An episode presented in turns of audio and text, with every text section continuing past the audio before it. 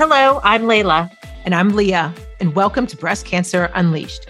Everything you need to know about breast cancer, but are too embarrassed to ask, where we unleash about ridiculous, hard to share subjects with top experts, where nothing is out of bounds and every topic is appropriate. Leah, today we are talking about effects of breast cancer on our partners. Mm. You and I are both in heterosexual relationships, and God bless these men to see your wife go through what she's going through. Before we jumped on, I was talking about my disgusting toenails that I had during chemotherapy. What the fuck Those did the chemo do to your toes? I don't know. I don't know how you didn't have like most of this. I have had every freaking side. I had every side effect that you can possibly have with chemotherapy and radiation, and even starting tamoxifen. Like you, I feel like how did this happen to me? And like Leah, like Leah didn't even lose a toenail.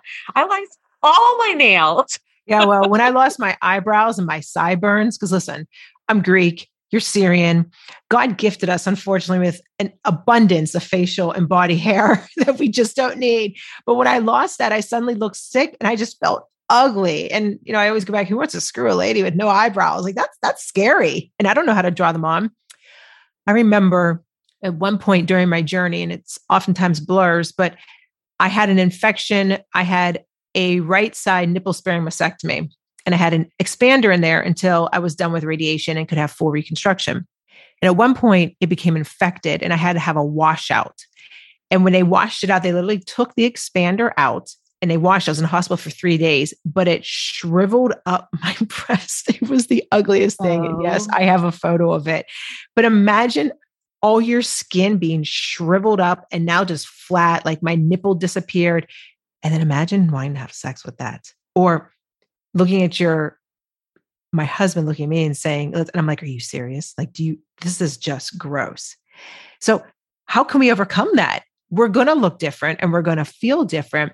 How can we try to overcome that with our partner so that we can still keep that quote unquote healthy marriage healthy partnership healthy whatever it is as we get through these times Okay, I love you so much, but I'm a little bit nauseated hearing that story. Now I am officially thankful and grateful for having all of the side effects and not having to experience any sort of infection or anything like that. So thank you for sharing that with me. I don't think I knew that, but now I'm going to embrace the loss of the toenails, the chemo conjunctivitis, all of the things, the continued vertigo, all of that good stuff. But yeah, let's jump into um, the importance of intimacy and the partner's perspective and what we can do in survivorship when we are in uh, partnered relationships.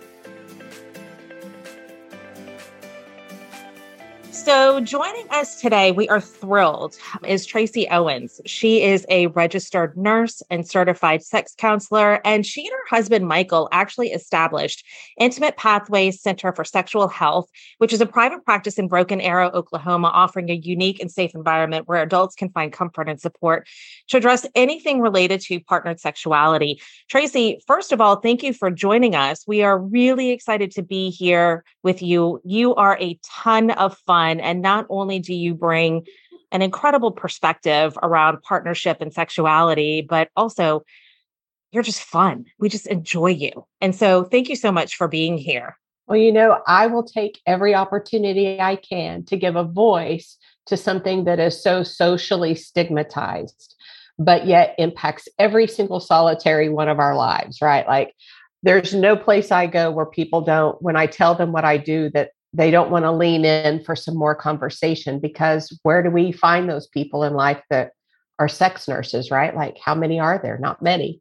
For sure. So one of the things that we've been talking about is sexuality from the perspective of sort of the the patient and and talking a lot about survivorship as well. But we don't want to leave out the partners, right? Like that's one huge thing and we feel so sorry not just for ourselves but also for them when it comes to sexuality. Well, absolutely, we do. And, you know, at the beginning of a cancer journey, from that moment that you hear you have breast cancer or whatever, fill in the blank of whatever words, whichever type of cancer that may be, you have cancer it is a mind blowing, hard moment for every couple. And what I always want couples to understand that if you're in a committed relationship, the moment one of you is diagnosed with a cancer, both of you have been diagnosed with that same cancer. You're just going to have a different role in the battle as it comes ahead.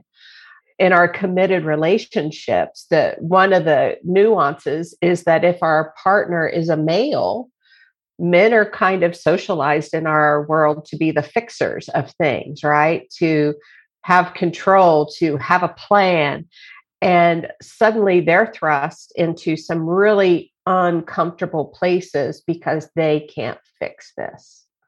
I think the most powerful thing that can happen is when we start these conversations at the beginning of a diagnosis is help that partner understand what they can do, how they can lean in, the power they still have in their life because it is that loss of power that most of us struggle with at the very beginning.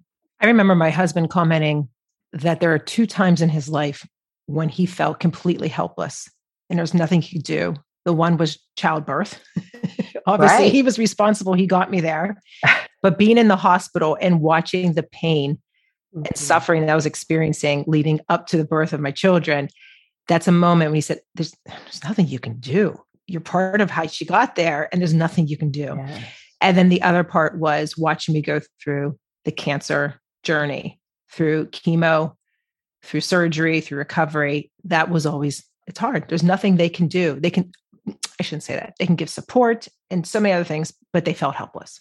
They feel helpless. So we can empower them by giving them I love to give partners a list of things to do because it gives them a focus, right? Like I'll tell them we're going to be renegotiating our roles, our responsibilities, our day-to-day life as we move through this. So, here are some of the things that you can step into, which is also a permission giving because I'm going to start having them create a list, right, of their resources. Who are the who are the people you can lean into for different activities and what are the priorities that we have to negotiate. So if we have kids, we have to negotiate how we're going to manage kids.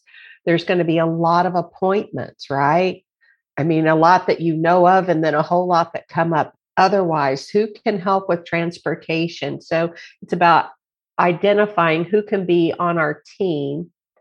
And the interesting thing that I hear from a lot of couples is that the people they thought would be on their team were not necessarily the people who showed up on their team and people they weren't expecting were the ones who stepped in right to this storm that they're living in but there are always people who want to live lean into our storm with us but we live in this world where we're like oh no i'm fine i got it. Right? We don't want to impose we don't want to distress we you know all the things we tell ourselves that really have to kind of be put away that pride that's all you know kind of an ego and a pride thing and we need to put that away because also letting people lean into it with us allows them to be part of our journey and that's a blessing to them as well that was a huge realization for me, you know, being able to say, oh, wow, thank you. Yes, I will take that help. Yes, I will. Yes, please send a housekeeper over. You know, all of those things. That was a huge lesson for me in receiving. You know, going through my treatments, one thing that was really shocking to me, and, and Traci, I would love for you to speak to this, is, and I'm talking about heterosexual couples right now, but I'm sure this probably happens in all, you know, partnered uh, relationships. But my acupuncturist one time i was telling her how difficult it was for my husband. He was like it was like hard for him to see me the way that i looked with no hair no eyebrows. Like you know I, I joke constantly that he said that i looked like powder from that movie. He's like my wife looks like powder and he felt like what leah said like sort of helpless in this. But my acupuncturist actually told me she was like you would be shocked to learn how many men actually leave the marriages during breast cancer treatment. That was shocking for me to hear. And I feel so empathetic towards any person, woman, you know, who is experiencing any kind of separation in their marriage because the partner is having such difficulty. Can you speak to that?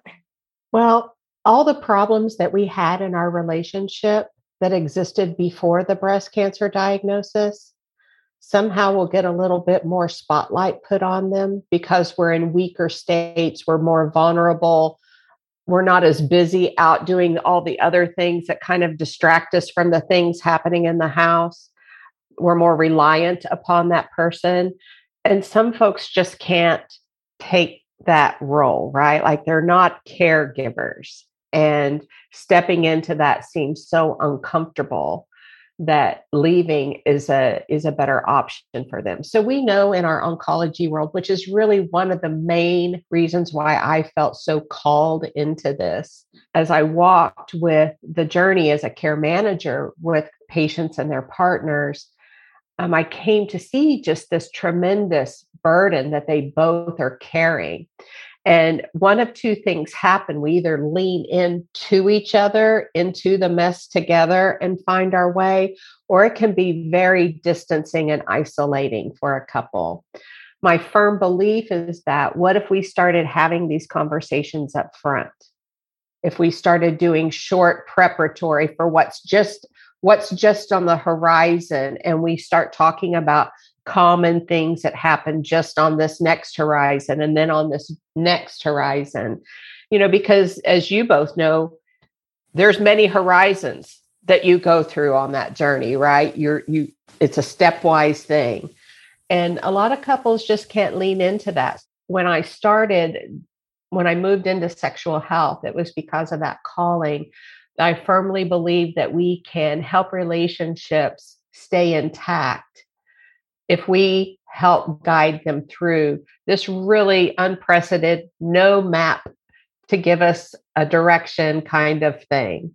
So what are some tips you can offer as we speak about this sexual health with committed couples? You know, just some practical tips that they can start applying or thinking about as they go through this journey. So I think first, just making a safe space to feel what we're feeling you know, a lot of times the caregiver doesn't feel like they can show their emotions because they got to be strong. They got to be the cheerleader. They've got to, they kind of get sometimes into this relentless positivity, like we don't allow any negative thoughts or any negative discussion or any negative emotions. And really, that's just going to bite us on the booty later when we keep trying to shove those down. So I tell couples to really make sure that they prioritize some space just together where they can give each other permission to feel what we're feeling, validate what we're feeling, and then figure out together how we can offload some of that negative emotion. And sometimes that means we need to get some outside support, right?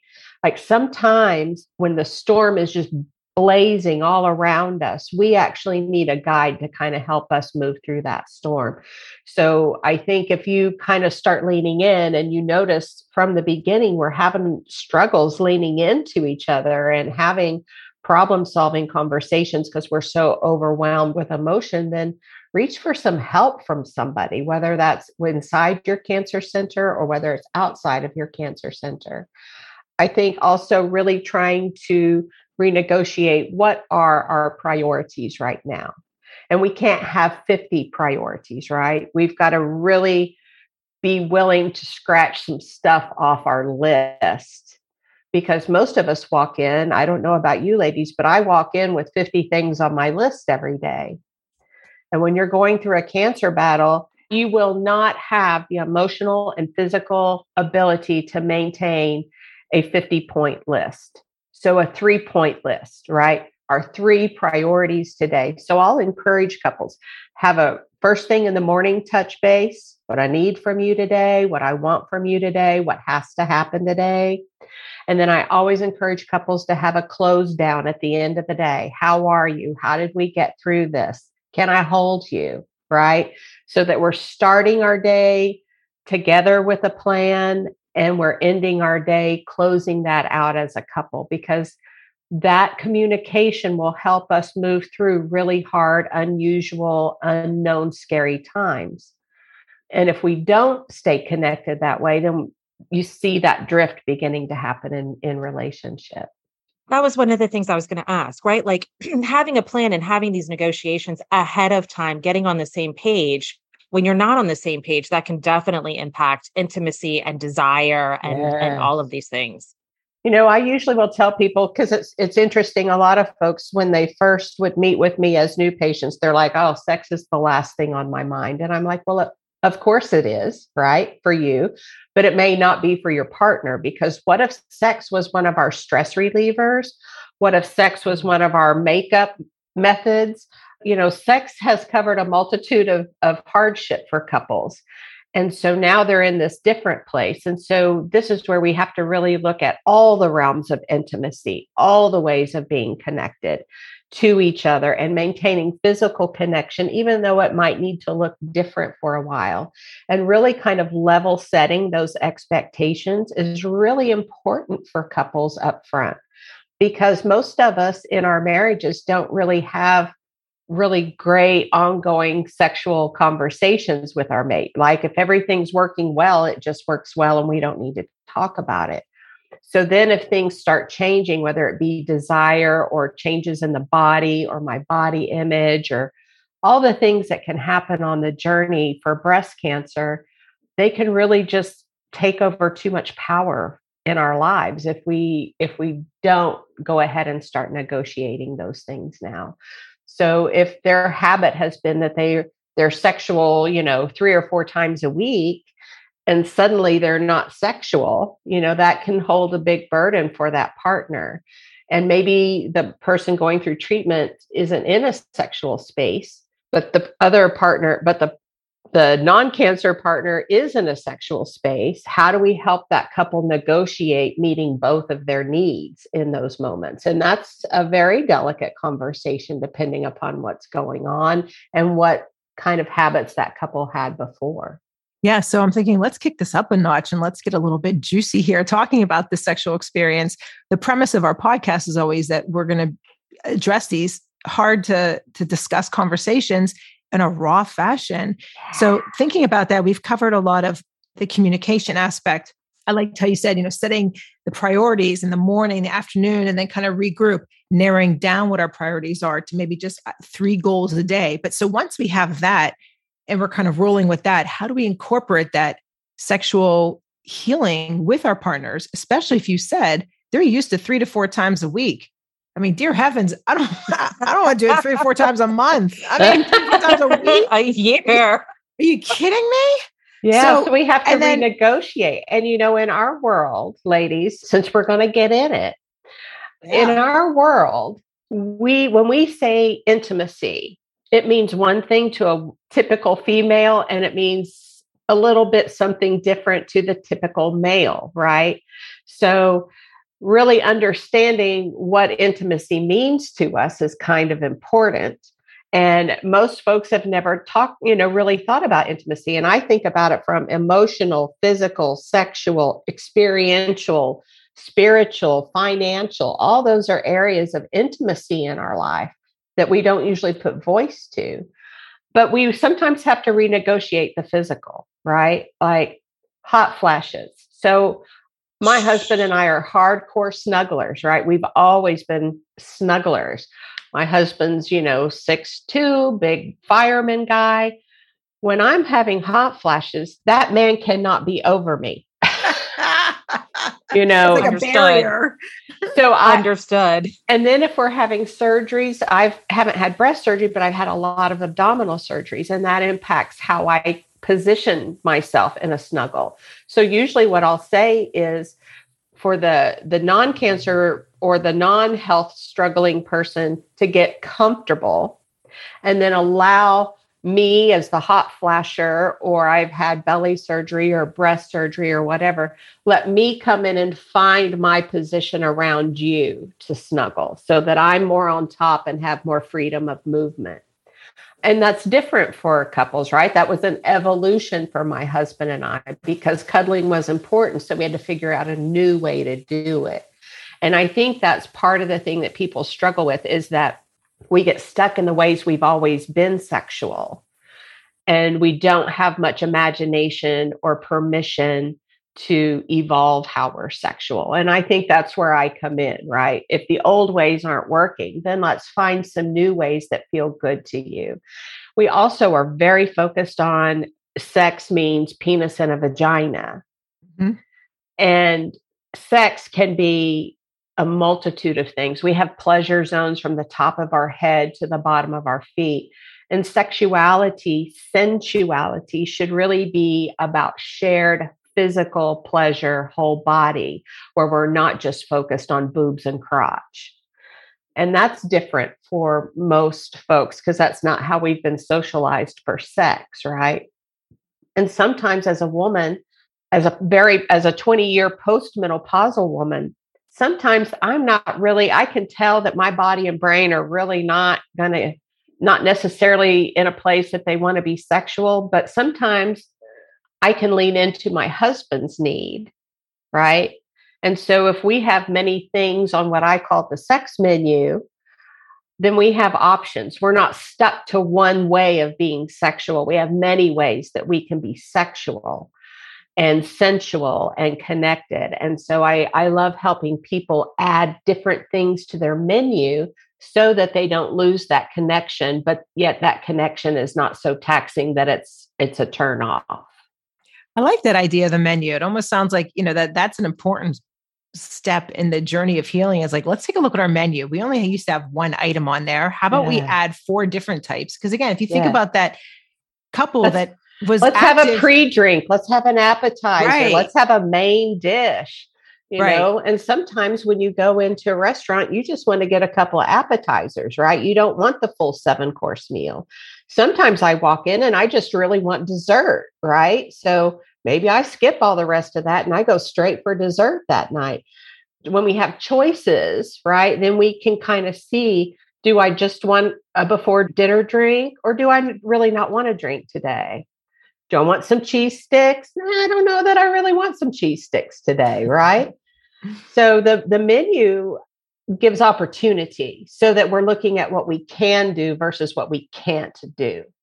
These are all amazing ideas. We could talk about this literally probably for hours. Hours. But Traci, you do talk about this on a weekly basis. It's a Facebook group. So we would right. love for you to share that information before we sign off with you. There's a Facebook group called Sex After Breast Cancer. It's mm-hmm. associated with Hope After Breast Cancer. But in the Sex After Breast Cancer group, uh, we do a live on Thursdays. It's not always me, it's different experts in the oncology world who just come in and do a Facebook Live inside of there and talk about a multitude of, of topics from female specific on Thursdays. We have just started, just kicked off as of yesterday, a couples version of that. So, primarily through the, the other Thursdays, it's women in the group focused. And then that fourth Thursday of the month is couples focused. And we need all the help we can get. We need all the support. We need to hear all the stories.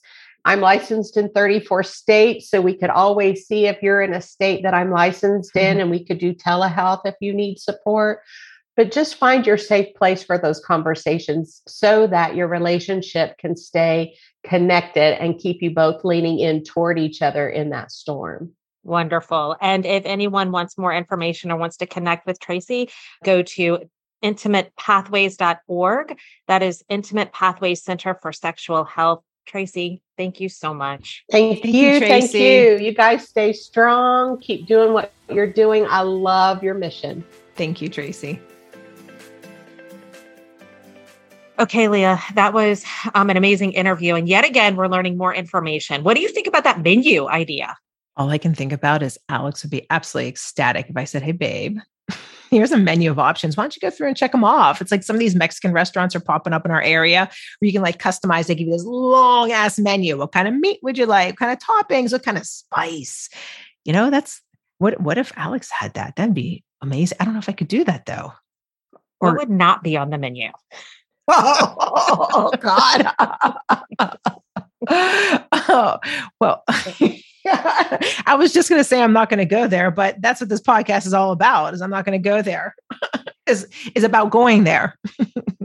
you know, it's really funny that um we talk about sort of like how gross we feel and and you know, um it's so challenging cuz remember, you're not only feeling really ugly and disgusting and it takes months, even years and sometimes you never feel the same when it comes to intimacy and things like that. You know, it was funny cuz when you were talking earlier about hair and like you know losing all that hair and and us being sort of from the mediterranean where we have an abundance of this hair it was really nice going through chemo not to have the back hair because that was one thing that tim when we he and i first met was like you actually have back hair. And i said yes i do and i got it laser removed. So that was one fun thing that was awesome during chemo right? Is just not having to shave and not having to do all of those things that typically, when you're not going through something like that, you find to be a burden. So it gives you a very different perspective um, with, you know, what are you grateful for and what are you not grateful for? And again, you feel like crap. The husbands or the partners, like, kind of just don't know what to do. Creating this beautiful menu of like ideas and things like, what's on this buffet tonight? If you choose to have all of the courses or only one of the course i thought that was a great idea. So just sharing this because perspective is is sort of everything when it comes to breast cancer and and survivorship and going through all this. So perspective and having humor and being thankful for some of the things that you don't have to deal with during chemotherapy might be helpful for some people too especially when it comes to intimacy Listen, I can tell you back to that question. One thing that would never be on my menu is anal sex. Mm-mm. I draw the line. I'm, I'm not. No, never was, never Mm-mm. will, never has anything. Yeah. So I don't know about you. What's the what's one thing that will never be on your menu of offerings? How about anal sex? Like that will never be on my menu. Yeah, some offerings. people love it. That's I what I hear know. they enjoy. I'm like, oh God, that feeling, ooh, like my butt's clenching right now, like having the poop all the time. I don't know. That's true. I mean, to me, it just doesn't seem, you know, we were talking about sort of that vaginal dryness and how skin is dry and everything. It just doesn't seem like it would be something comfortable and, and exciting for me at all. No. So and we both know no menu way. of offering, scratch that off. But for some women, maybe it could be different because hey, you're flipped around, they're coming from behind. You can't see no eyebrows and no sideburns. You can't even see their face or their mangly breasts. so maybe that could be an option for some. Uh, yeah, yeah. Perhaps. On that perhaps. note. I know. On that note, we are going to wrap it up for today. We want to thank everyone for being here and we will continue these conversations moving forward. But if you have any questions, comments, concerns, or ideas for a show topic, or just want to hear more from me and Leah on different things, email us at bcunleashed at gmail.com. B is in boy, C is in Charlie, unleashed at gmail.com. I didn't know that. That's horrible. Oh, yeah, it's gross. I'll send you a picture. Okay. Because I know you want to see it.